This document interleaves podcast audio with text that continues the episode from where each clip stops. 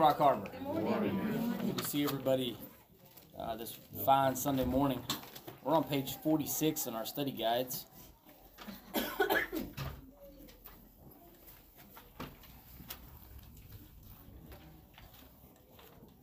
Talking about the spirit empowered church. Praise God. Praise God. I'm glad we're talking about that. We need to. Central truth is that the Holy Spirit empowers the church for effective ministry. Can't be effective without the Holy Spirit. Amen. You're not effective on your own. You know, I think it's going to make that point here in a minute, and I think it definitely goes without saying. You're not going to be effective without the Holy Spirit. Now, we could get into a lot of different facets of that, and we will this morning. Um, but without the Holy Spirit, there's no effectiveness. And I mean, let's let's even go back to the things that Jesus said when he said, uh, you know, I've I got to leave for him to be able to come. I've got to go away for him to come. And then and then the Holy Spirit was was the thing that was being talked about as why the church was going to expand. He said, Jesus said, greater things are you going to do. He wasn't necessarily talking about new things. He was talking about the very thing that he was establishing and then the expansion of it. And so the expansion of the church, if you want to think, you thank the Lord, right? We thank the Lord. We thank you for expanding the church. You thank the Holy Spirit because that's why he came. Is for the expansion of the church, revelation of the truth, uh, convicting power, if you want to put it that way. That was that was a good way to receive group conviction. It actually wasn't possible until the Holy Spirit came on the day of Pentecost. Group conviction was not possible. And now we can be all convicted together. we can all realize our faults at the same time. it's great. Actually, I mean, if you think about it from a fundamental point of view, from a spiritual fundamental point of view, there was no group conviction uh, until that time, and now we have the opportunity to be convicted. One of the greatest gifts, one of the, not the, one of the greatest gifts that we ever received is the ability to be convicted. Amen. Thank you, Jesus, that we have uh, the ability to be convicted and to know what our faults and our wrongs are, Amen. and to be able to be obedient and follow it. We really couldn't ask for anything more. That is fantastic. Uh, under Let's Get Started, it says the only way for the church to be effective is to be empowered by the Holy Spirit. Anything Christians do in their own effort alone results in just another organization. Wow, that kind of hurts. But it's true. Even if a church is doing good things, such as serving the poor, meeting medical needs, or providing, uh, providing education, a church that does not listen to the Holy Spirit is missing the purpose God has for it. Amen.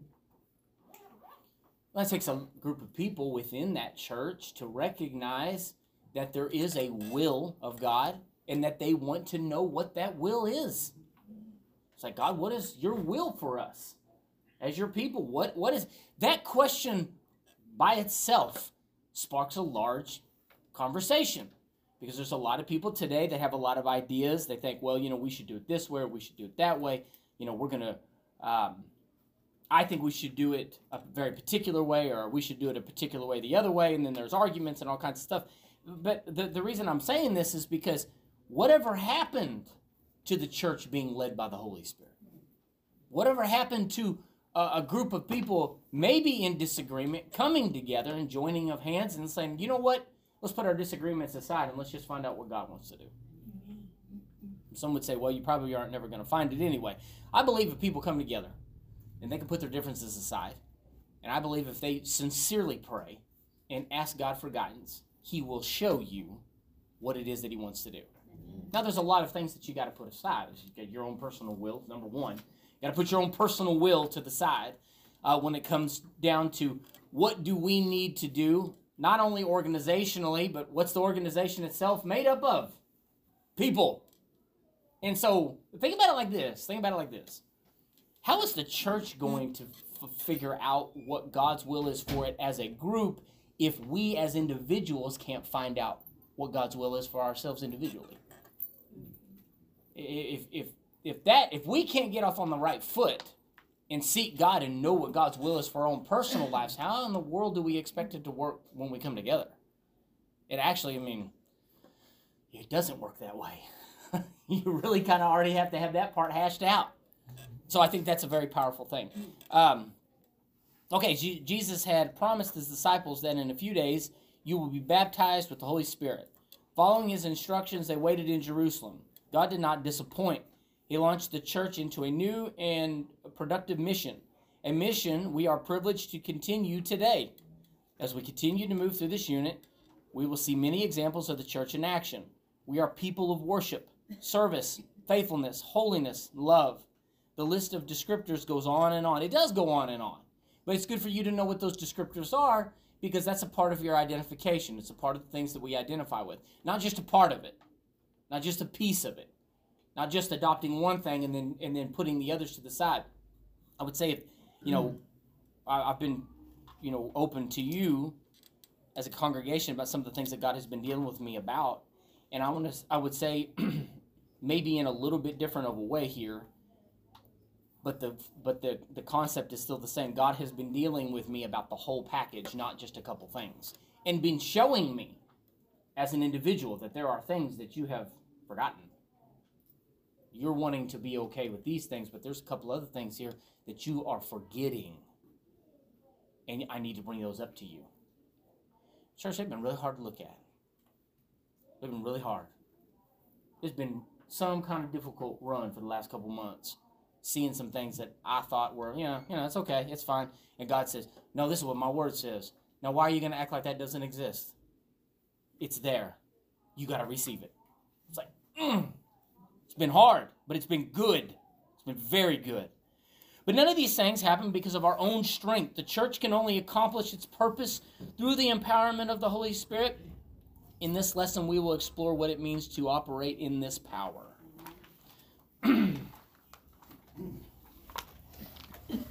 As we get into our scriptures, before we get into that, I want to say something that I've noticed over the years. And when we talk about the Holy Spirit, I think it has to be said.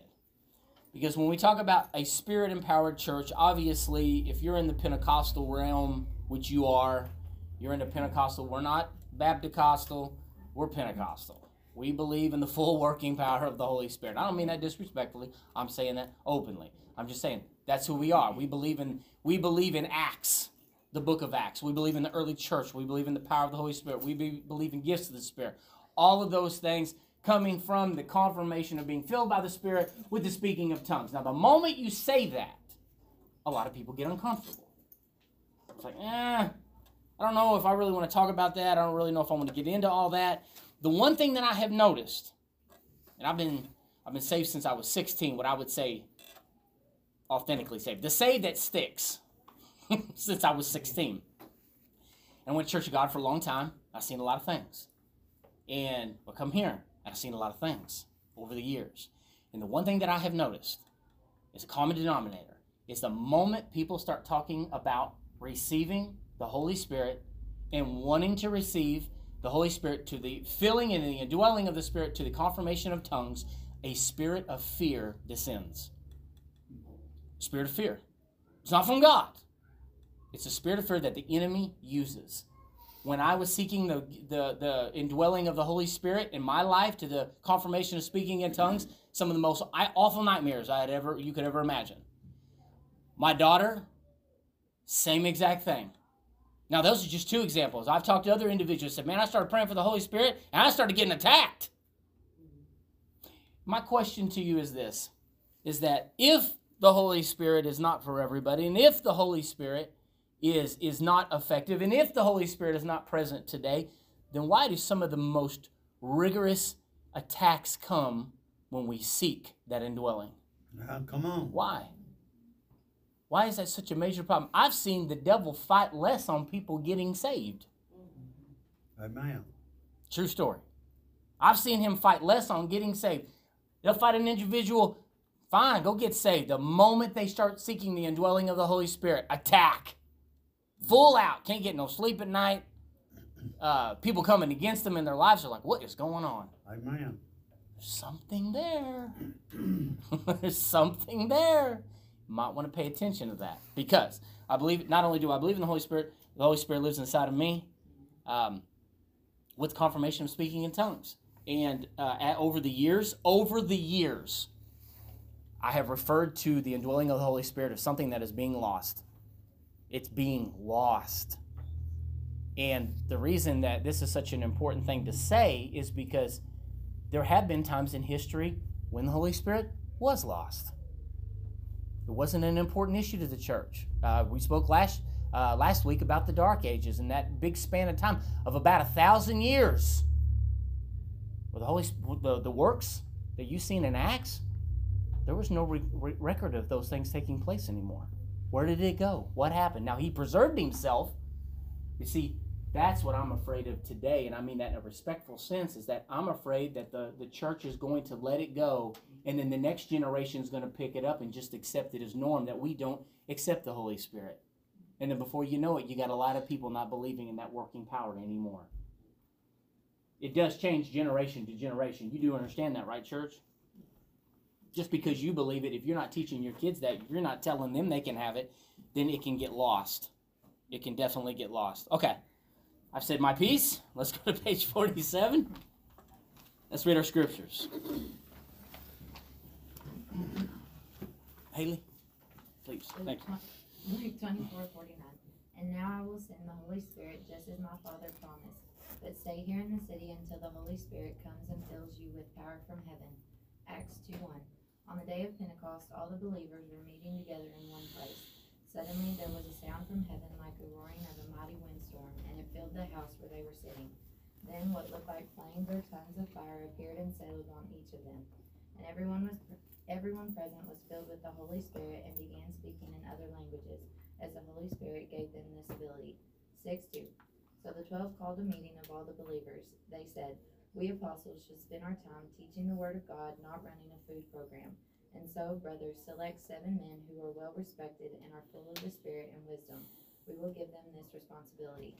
Then we apostles can spend our time in prayer and teaching the word. 1 Timothy 3:13.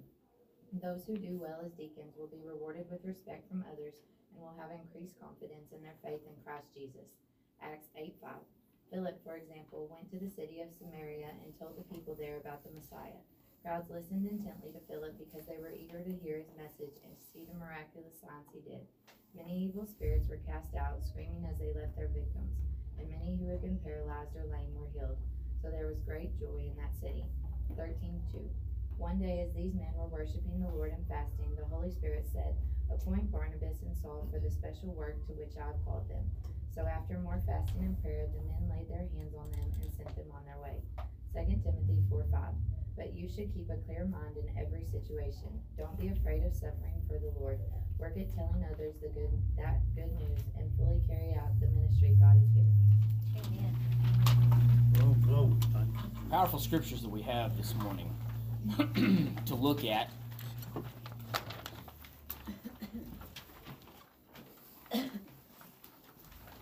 Part one, being filled with the Spirit, Luke 24 46 picks up the story when Jesus appeared to his disciples after the resurrection. He reminded them the prophets had foretold his mission. It was written long ago that the Messiah would die and rise from the dead. Other prophecies would come to pass as the gospel was preached to all nations. Salvation is only possible through the authority of the name of Jesus. The apostles would play a central role since they were witnesses of his life, death, and resurrection. But the mission could not happen through human effort alone. Effective preaching must be accompanied accompanied by power from heaven, which is is kind of well. Think about preaching. It's like well, you could dis you could uh, disassociate uh, disassociate yourself from that by simply saying, "But I'm not a preacher." Well, that's not exactly what we're referring to this morning. We're referring to the spreading of the gospel, preaching, uh, within your territory. And so, whatever that is, and however you do that, and is it from a platform? Probably not. But even if you're face to face with somebody, that's the platform. And so, in order to for that to be effective, you have to be led by the Holy Spirit. Let me ask a question here. So tell me I'm not the only one that's been talking to somebody and they'll say something and the Spirit chimes you. It's like it hits you and He's like, right there, you hear it? He's ready. Bring it up. She's ready. Bring it up. And then you bring it up and it's uncomfortable and it's kind of awkward and you're kind of afraid. You don't know what's going to happen. And then you say it and they're and they respond well to it. And you're like, that went really well. But sometimes we don't remember how it worked out really well. It worked out really well because you were obedient to the Holy Spirit beckoning you, saying, Now. Now. That's the Holy Spirit. That's what his job is. His job knows he knows when their heart's ready. He knows when they're ripe. And so it's effective. It's very effective when we're listening to Him and He's with us, right? So it's not only us, but it's also them. So it's a two way street. He's dealing with us to talk to them, but what we don't realize is that He's been dealing with them to receive what we're about to say. Now that's powerful. That's that's powerful. But that's why we need the Holy Spirit. So when we talk about this, you know, the being filled with the Spirit and the, the guiding and the leadership of the Holy Spirit, yes, we are talking about speaking in tongues, and we can get to that at a different time, but that's not just that's not the only thing. And so when you what we said in the beginning, if you're going to take the whole package of the Holy Spirit, you have to take the whole thing. Amen. So you you know, some people are more partial to the, the ministry side of it. And I say that's fine. You can be partial to the ministry side of it. You can talk about the way the Holy Spirit moved and worked in things, but you got to speak the t- you got to accept the tongues part of it too. And if you're a tongue talker and that's your thing, and that's the only thing you focus on, then I'll also encourage you that that's not the only thing the Holy Spirit does. No, it's not. He does a great many of other things too. And so this is this comes down to the thing that God has been challenging me with. He's like, stop looking at it through tunnel vision and understand that I'm working in a lot of different ways here, and I'm asking you to accept all of them. Take them all. That could be considered a- as a lesser, that is the lesser.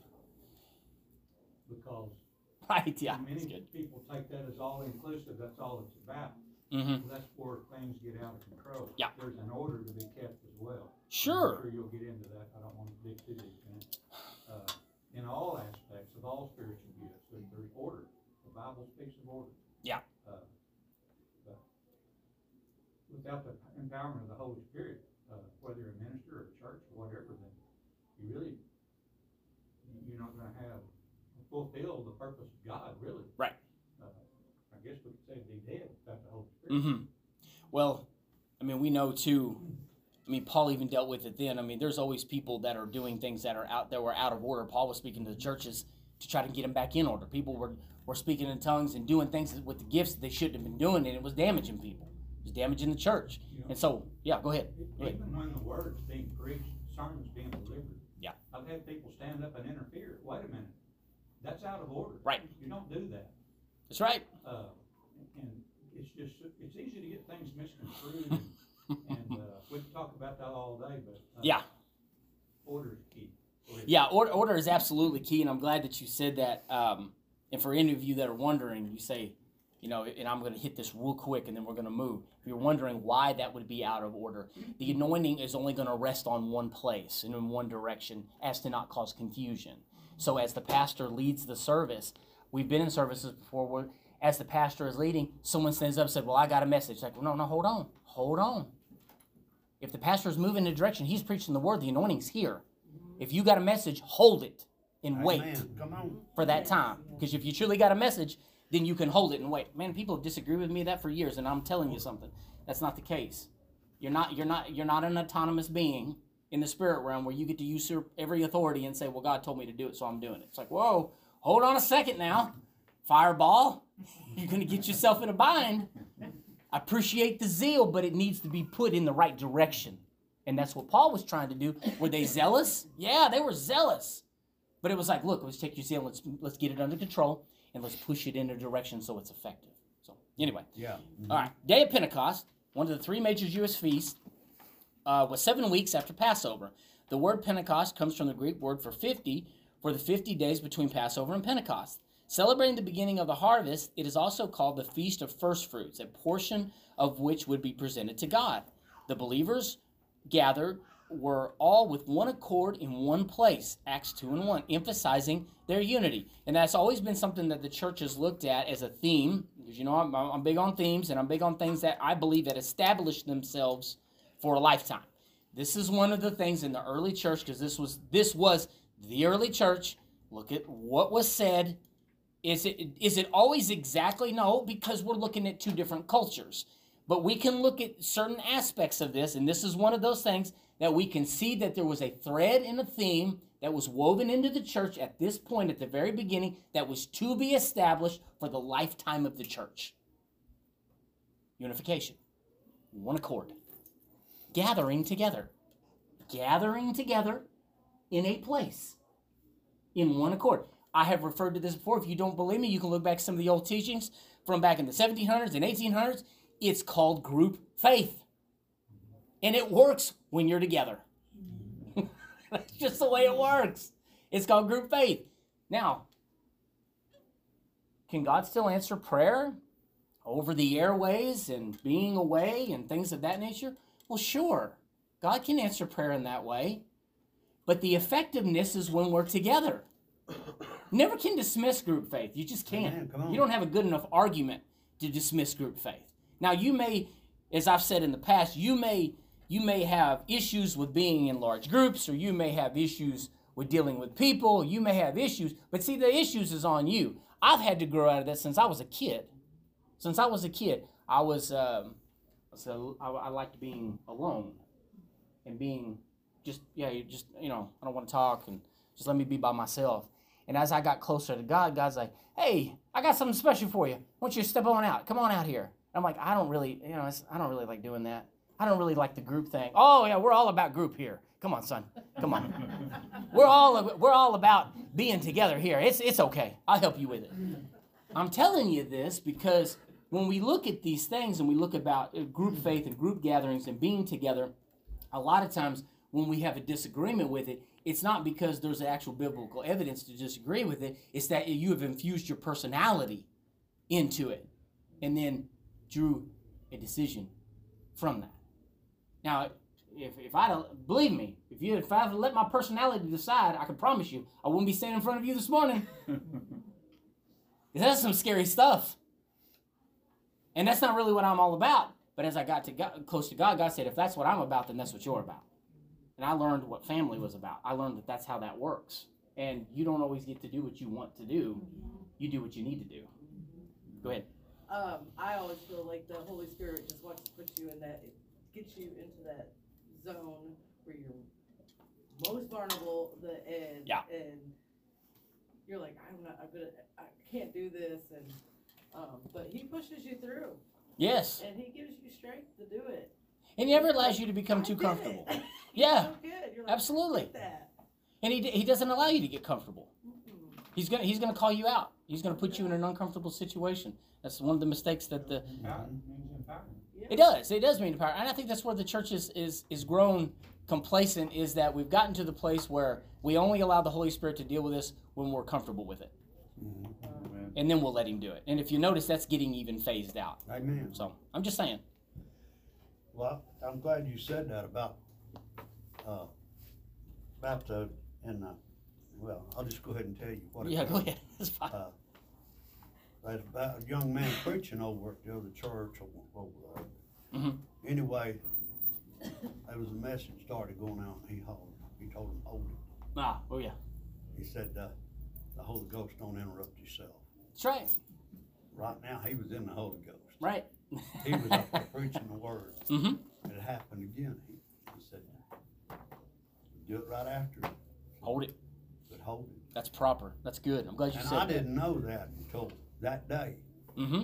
And I thought about that, and that had been going on in the Pentecostal church, uh, quite a few times in my life. 'Cause I was there when I was a kid, plumb on up till I was about 16, 17 years old. Mm-hmm. And, uh, Yeah, it was a some the, person, a person really needs to be taught. yeah. Well, it was some of the things of the of the early Pentecostal church that was very prevalent. That as it got passed on, it, it didn't take well. It, Yeah. it didn't take well at all. Um, but I'm glad you said that. Um, Acts two two to three records clear dramatic symbols of the Spirit in the very presence of God as we see it manifested in the Old Testament. In both Greek and Hebrew, the word for wind is also used for the Spirit. Jews often use the word heaven in reference to God to avoid saying God. The wind or spirit filling the place came from God. So so we know the Holy Spirit is is God, right? It's God. It's Trinity. Remember, we're not, we don't think of the Trinity as vertical, not you know God at the top, Jesus somewhere in the middle, and the Holy Spirit's like the last person on the totem pole. It's left to left to right, right? Jesus is at the Father's. Okay, all right. It's from left to right. So you guys got to understand that because a lot of people think about that and they think about the Spirit being on this this load. He's not. It's it's God. It's Him. It's His presence. And so He sends himself. And I think this is one of the reasons that the church doesn't really give it a lot of clout is because of that vertical perspective. And they don't really see the Holy Spirit as being God, the same way that Jesus was God. They don't look at it that way. And so the moment, if you don't, and I said this last week, you remember I said it, if you don't understand the Trinity, if you do not understand the Trin- Trinity properly, it, it makes it really difficult to understand anything else. Amen. makes it really difficult to understand the gifts of the Spirit. You have to understand the Trinity properly. If you understand the Trinity properly, everything else falls into place. Okay. What looked like flames settled on each person. Fire symbolized God's judgment and refining work. In 1 Kings 18 36 39, it showed God's presence and his endorsement of Elijah. Here, the fire shows God's approval of Jesus' followers as his witnesses.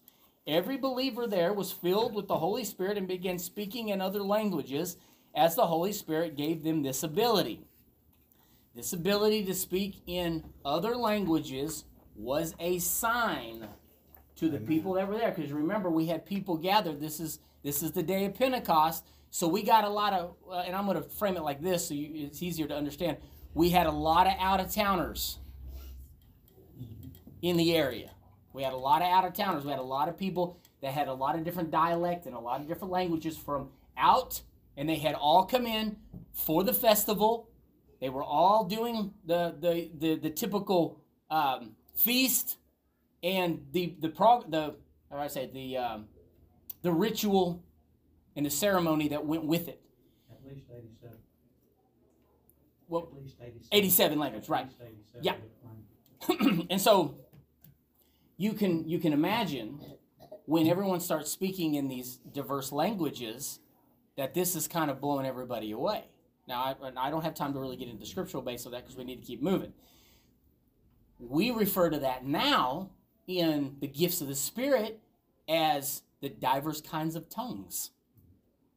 Now, is it always a language in the gift of diverse kinds of tongues? I'm not trying to give you a lesson on spiritual gifts. I'm just telling you that, that would be diverse kinds of tongues. This is how we would recognize it in today.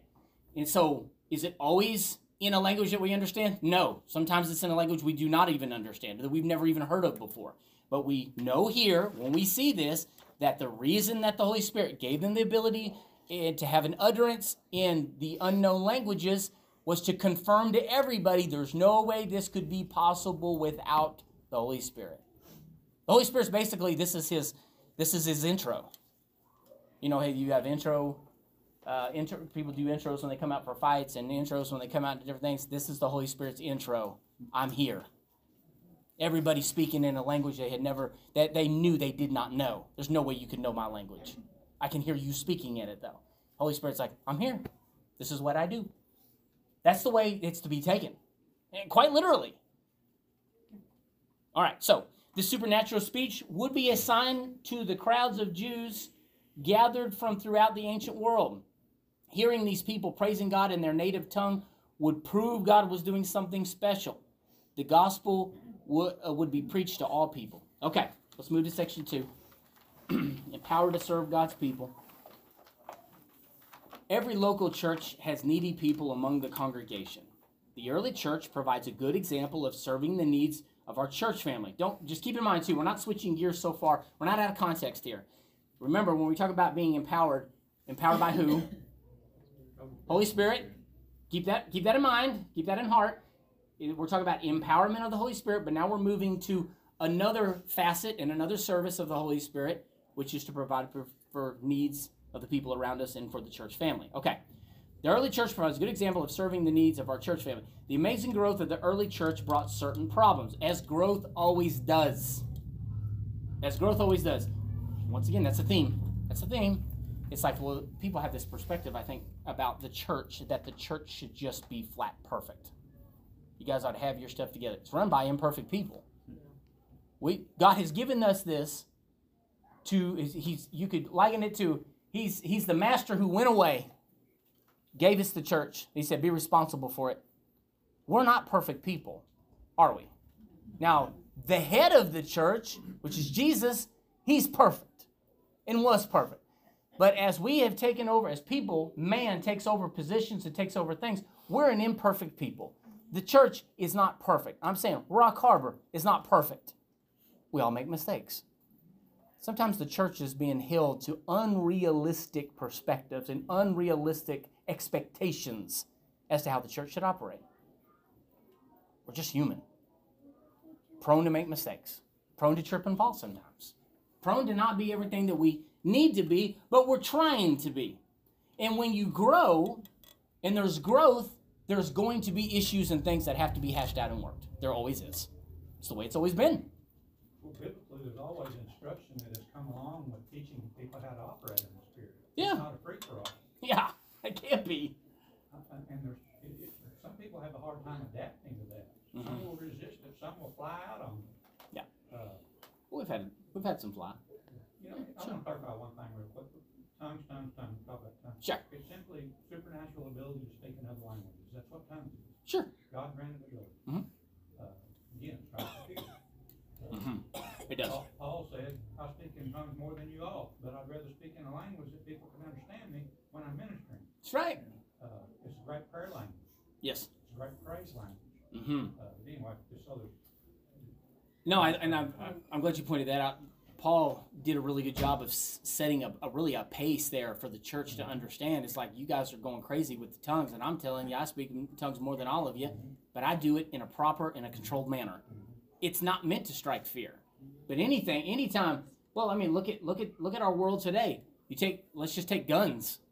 Guns are, it, it's been the centerpiece of America for a long time, and then they'll they tell state, well, we need, we're going to take away your guns. Well, I mean, guns are very effective.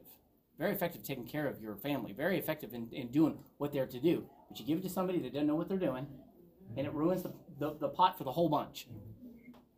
The Holy Spirit is much the same way. Yeah, you can create damage. You can create some damage. You really can. Man, we, we need to do teaching on that, Pastor. That's good. I, I think we got some interest there. Tension developed between Greek speaking and Hebrew speaking believers. The Greek speakers were Jews from nations outside the Holy Land. Evidently, the early church had developed a food distribution program to help the widows among them. This is a conversation that uh, Haven and I actually had yesterday. I told her, I said, this is crazy. They're talking about the widows. And it was a conversation that you and I had. Now I want to read that again, and I'm going to get in. I'm going to make a point. It says evidently the early church had developed a food distribution program to help the widows from among them. And if you will read into now, this is pointing out Acts, but if you read in Timothy, you'll realize that the widows. Let me ask this: Did you know that the widows actually had to be qualified to be helped? You can read in Timothy. I think it's chapter five.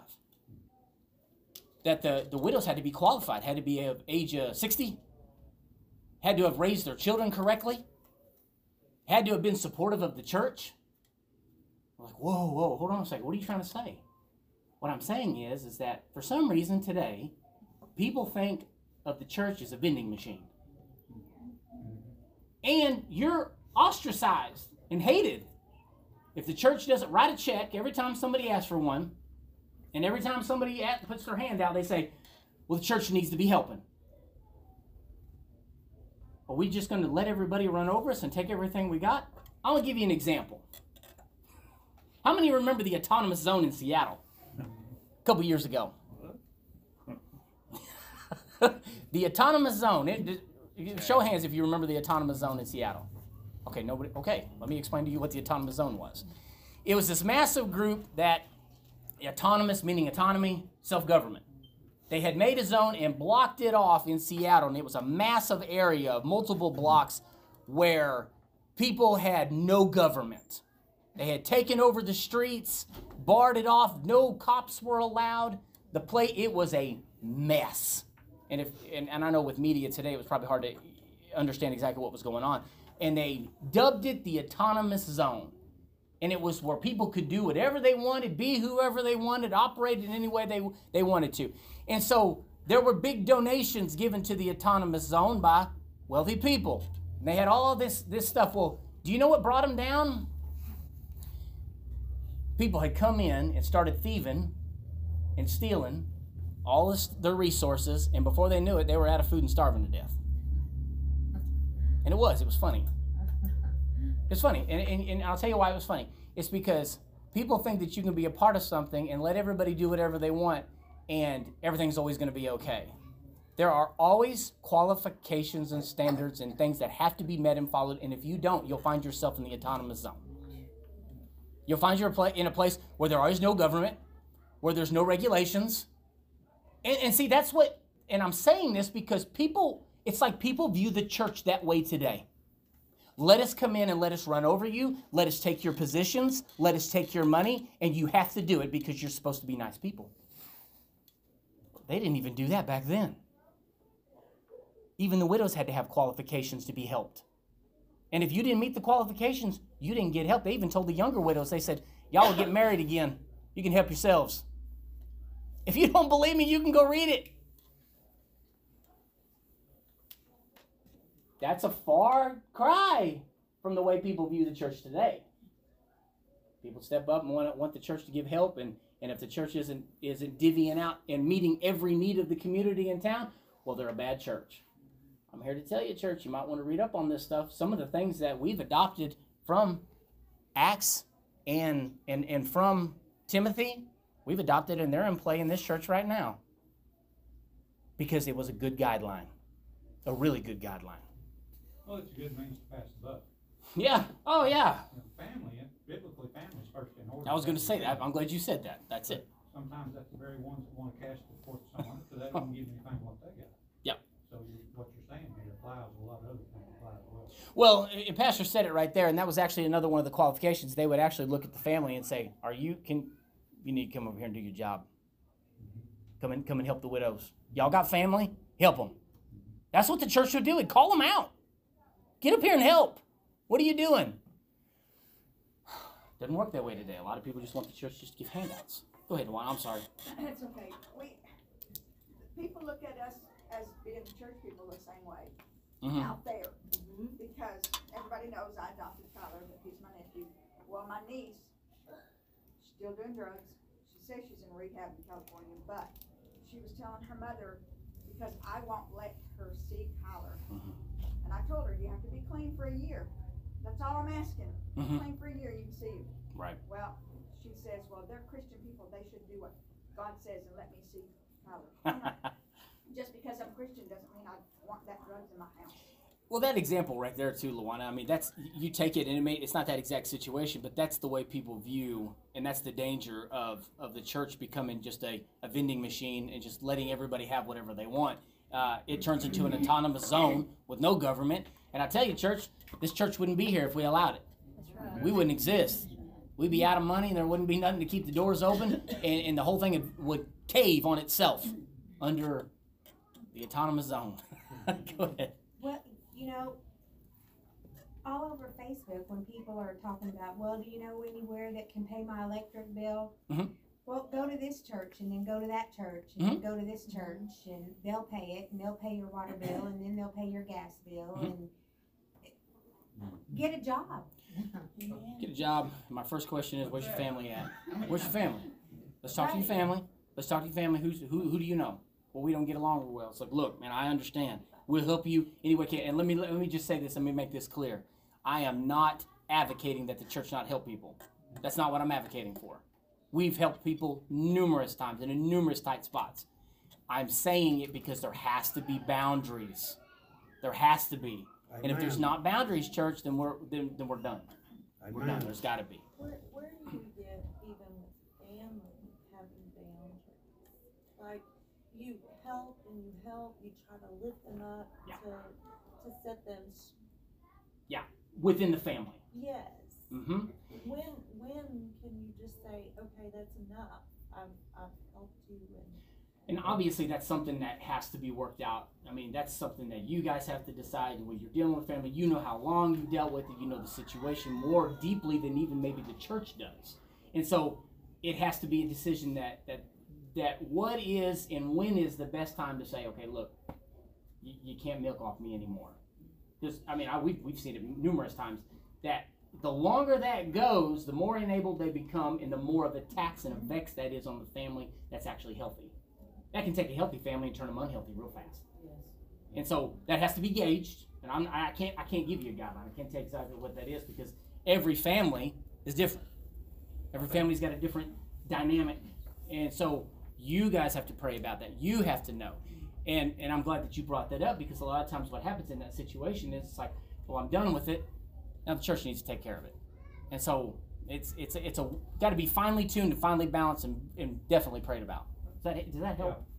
Prayer, Yeah, I know. There's not a, it's not a solid answer there, and I apologize. There's really not. prayer and Holy Spirit inspiration. Yeah, absolutely, But in the midst of love, there's a thing called tough love. absolutely. Yeah, And many people will not administer that Mm-mm. because they don't know how to say no. Yeah. Sometimes no is the best answer you can give a person. Yep. I've dealt with a lot of people that had to get to the bottom of their bucket before they'd ever listen to anybody. Yes. And Once they did, it's amazing. You, they start to realize. that- Yeah. Again, it's, it's the real, huge. Yeah. Well, I don't want to go too far away, but these are good, healthy topics that we need to discuss, and, and I'm glad that you asked that question because I think it does need to be asked because I don't. I think that there are numerous families that struggle with the, with an outside source that's depleting the resources and depleting uh, time and depleting all these things, and uh, there has to be a cutoff at some point. Otherwise, it takes the healthy and turns it unhealthy. So, Man, yeah, go ahead. There's a time in my life when I was down and out, and I, I didn't have a job and didn't have enough money to buy gas to go look for one. Right. And I didn't even know nothing about it, but uh, the, uh, one day the, a big, uh, station wagon pulled up. And they started about the back door and started unloading. And I know it must have been a couple hundred dollars worth of groceries. Mm-hmm. And, uh, then the man come up and give me fifteen dollars to buy gas with. He didn't know it, but that's what I booked them. Right. So give me fifteen dollars. They didn't tell me what church I was from. Right. They didn't want me to come to church with them. They just wanted, well, it would have been nice. Let's just meet the need. But God will handle that part. Yes, absolutely. Yeah, that's good. So I didn't have to tell me Right. that was from God. I already knew it. Right. it's good. Okay, let's keep moving. It says the Greek speaking Jews complained their widows were being overlooked. Already, native uh, Jews tended to avoid anything linked to the Gentiles. The language division probably intensified these divisions, threatening the unity of the body. What was what was going on is, and you have to understand the history behind this. After the day of Pentecost took place, a lot of people that were just there for the festival now made this place their home. And this changed the whole dynamic of the economy, um, how things were going to be taken care of. That's why the early church had to set up something that was going to take care of all these because they said they said, "Hey, our widows are being overlooked. What's the deal here?" And because they were, you could say they were they were out of place. We had well, our population had changed. Look at the history behind it; it's very interesting. Uh, the apostles called a meeting of the church to address the issue. They recognized the need to care for widows fairly but they needed to spend their time praying and teaching God's word. So they asked the congregation to select seven spirit filled men to administer the food program. We've pointed this out in messages before. Who were they looking for? Seven spirit filled men. Seven spirit filled men. That's who they were looking for. They said, we need some we need some spirit filled individuals here. That was the qualifier at that point in time. Why in the world? Yeah, why is that necessary? Well, let's weigh in on it. Somebody tell me why that was necessary.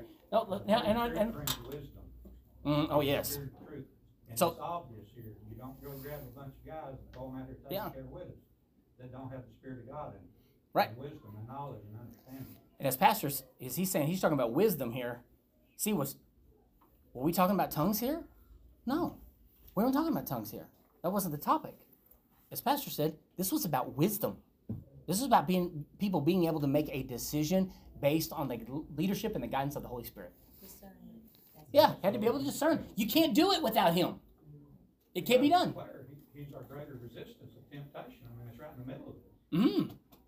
Yeah. He does a lot of things that keep, keeps us where we need. Yeah, put things where they belong. Following the apostles' guidelines, they chose seven administrators and commissioned them in prayer. One of these men, Stephen, is described as a man full of faith and the Holy Spirit. The early Christians valued the Spirit's involvement in every aspect of ministry.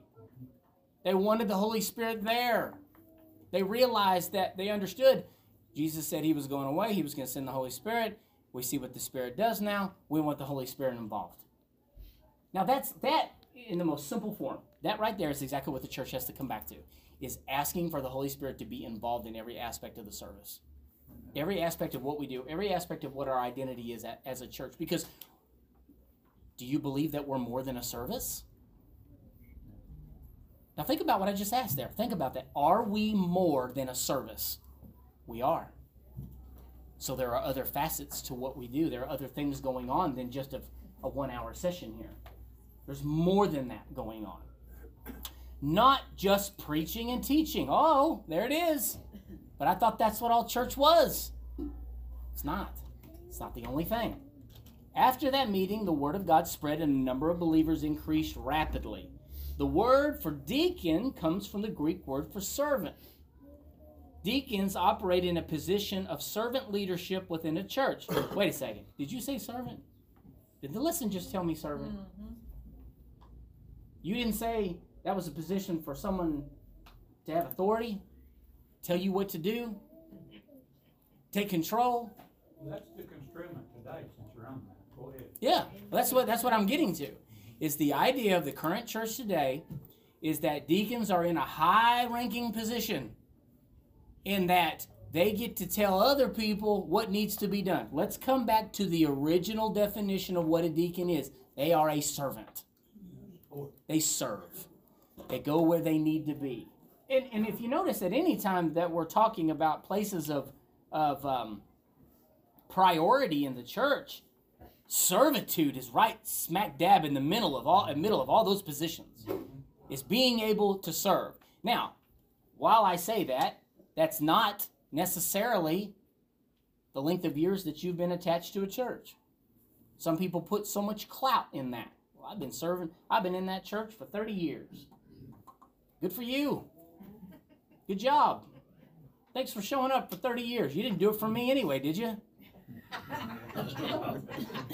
I'm just asking. You didn't do it for me. But yet you see you see it as something necessary to tell me. Well, I've been doing this for 30 years. Man, I don't look, I ain't trying to be disrespectful, man. I don't care. I'm here to work. We gotta work. We got things to do. We got things to get done. Now, working here for 30 years, and that's different. I'm not trying I'm not trying to dive in your bag. I'm just saying that these are some stereotypes of Christianity that have been mistaken over the years, and people have got these things twisted. It's not the way a healthy church is supposed to look. And so deacons, deacons were servants. They were servants. Yes, were they leaders, but they led by their servitude. Do you understand? They led by the servitude. That's how you lead. You don't lead domineering. It's not what. The, that's not the point of it. It's not. I'm going to tell you what to do. That's where we're where we're messed up today. Is people think that leadership is being able to tell other people what to do. Look, if you think that's cool, I'm telling you, I've been there before. I've been there numerous times. It's not cool. It's not. I I was over 20, 20 plus people on the plant line, and they thought, man, Tanner, that's fantastic. You know, look at this and look how young you are. I'm telling you, it wasn't cool. It was the hardest five years of my life. And people, for some reason, people think that getting in a place where they can tell others what to do is what they're striving for. I'm telling you, it's not what it, you think it is. And the moment you get there and people start casting their flack on you and start talking and start gossiping behind your back and start tearing you up just because of the position you hold, you're like, I didn't even do anything. Well, it comes with a position.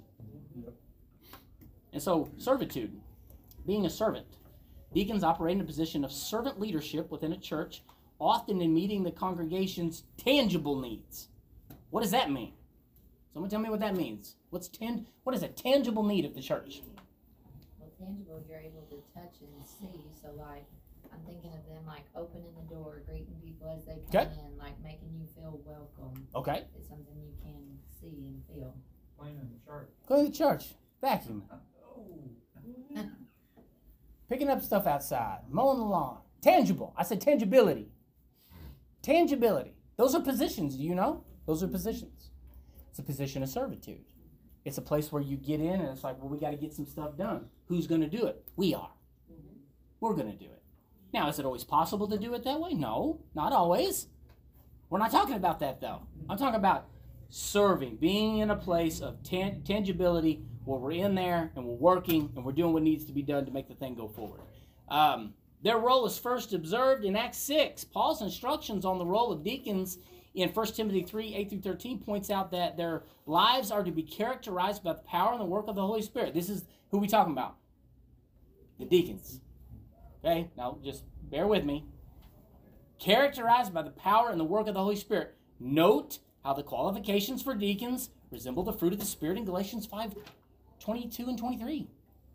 So we have some um, we have some things here that draw a straight line over here to the uh, to the fruits of the Spirit, and that the deacons should, and in order for them to be properly qualified, should be resembling these things. They should. Forget how long you've been there. If you're not resembling these things, you weren't qualified. And that was the way it was set up.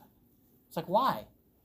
Why, did, why, why doesn't it matter how long I've been there? Because that doesn't make a difference.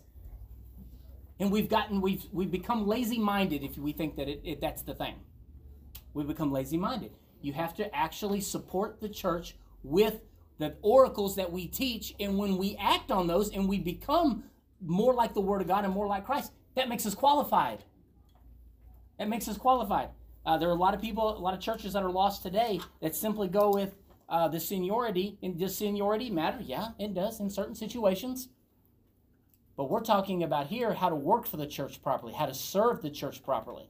And you had to be qualified, and there were qualifications that had to be met.